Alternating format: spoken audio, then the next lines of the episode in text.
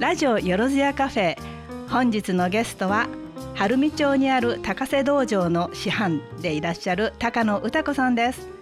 高瀬道場は芸道、盾、波頭流という流派の道場として発足し、およそ半世紀になります。映画やテレビで活躍する多くのアクション俳優や盾師が所属しています。盾というのは時代劇の戦いの演技を指すそうですが、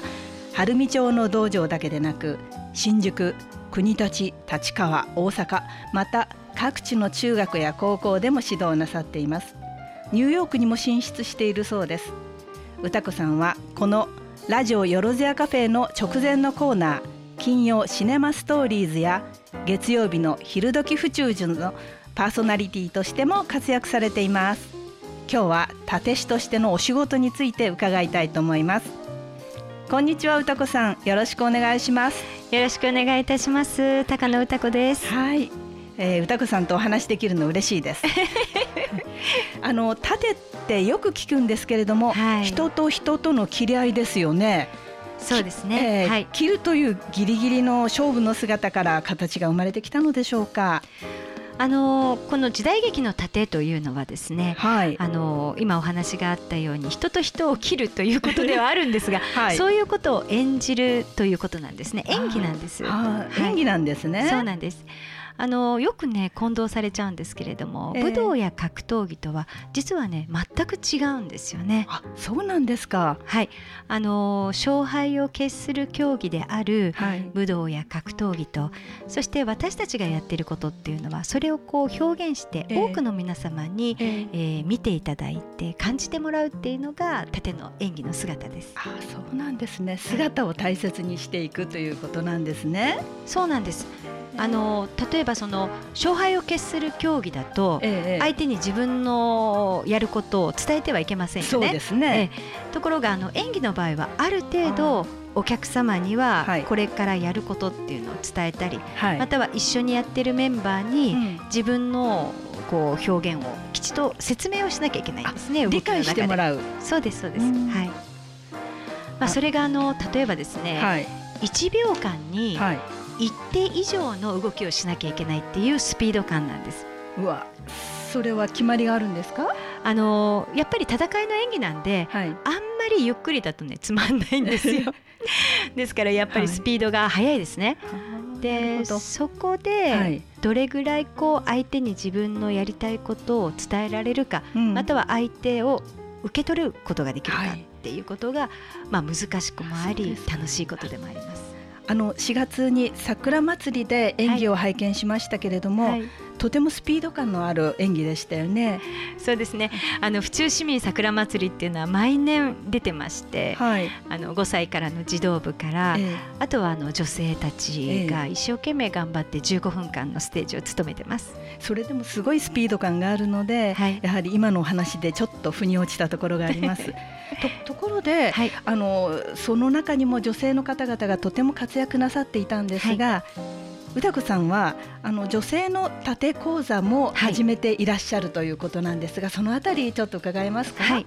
あのもともとこの盾というのは、えー、プロの俳優さんだけの、はい、まあ、技芸だったんですね、えー、私ども高瀬道場もこうお教室に来るのはすべてそういう人たちだったんです。プロの方ということなんですね、はい。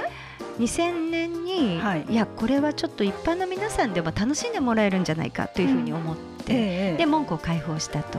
で流派ができたわけですね、はいはい、で最初はですね、はい、男性も女性もこう一緒にお稽古をこうやってたんですけれど、一緒に、はい、で私も一緒にお稽古していて女性だけがやめるんですよ、はい、やめちゃう、はい、もうやだって。あ、そうそうそうそう、うん、でなんでなんだろうってある時思ったら、うんうん、えー、女性がねやっぱり男性のペースについていけない、えーうん、男性っていうのは脳内チップが入ってて、えー刀を持つと、そうなんです。刀持つと勝負になるっていう。あのよくわかります。うちの息子もあの刀持つと新聞紙で丸めたものでも気合が入ります。ね、はい、相手を倒すまでやっていくっていう感じのペース感に女性はちょっとね引いちゃうところがあって、でにせんはちねんに試しに女性だけの、はい、女性限定のクラスを作ってみようと思って、はい、で一番最初神田でやったんですよ。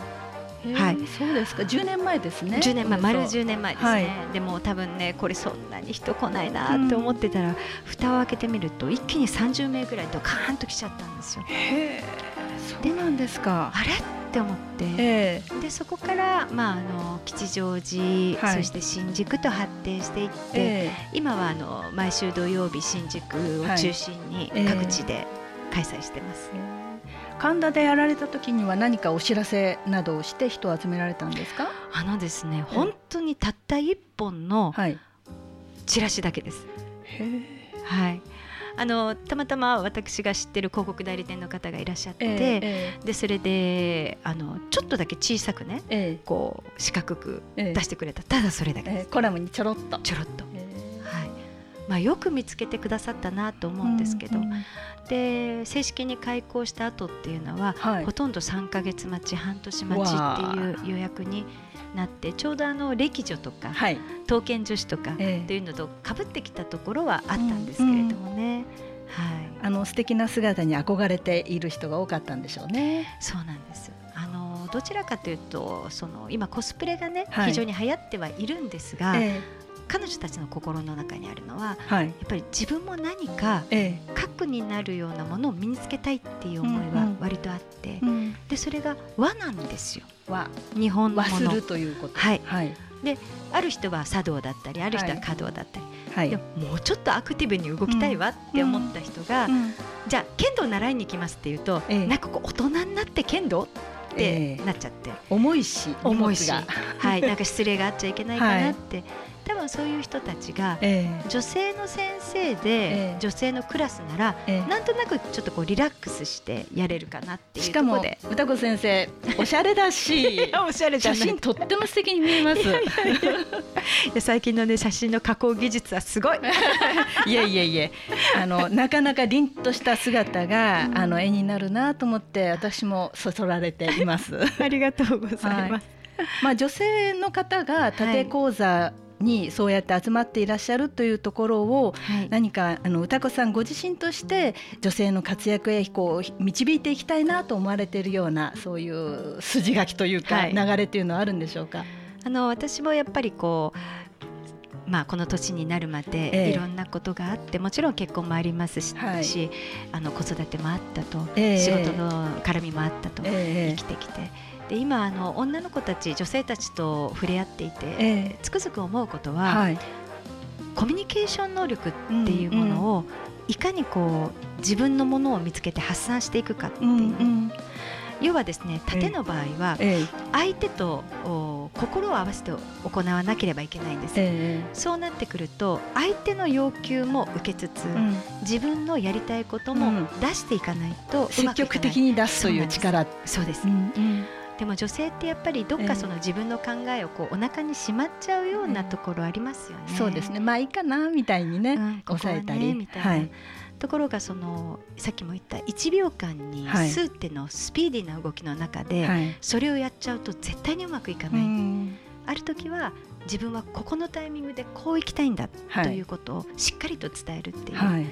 でそういうことをこうなんていうか習い事の中でこう、えー、自分の普段の生活にねちょっとなぞらえて置き換えて、うん、プラスにしていってもらったらいいなというふうに思ってるんです、うんうんいいですね、うん、なかなかあの抑える技術は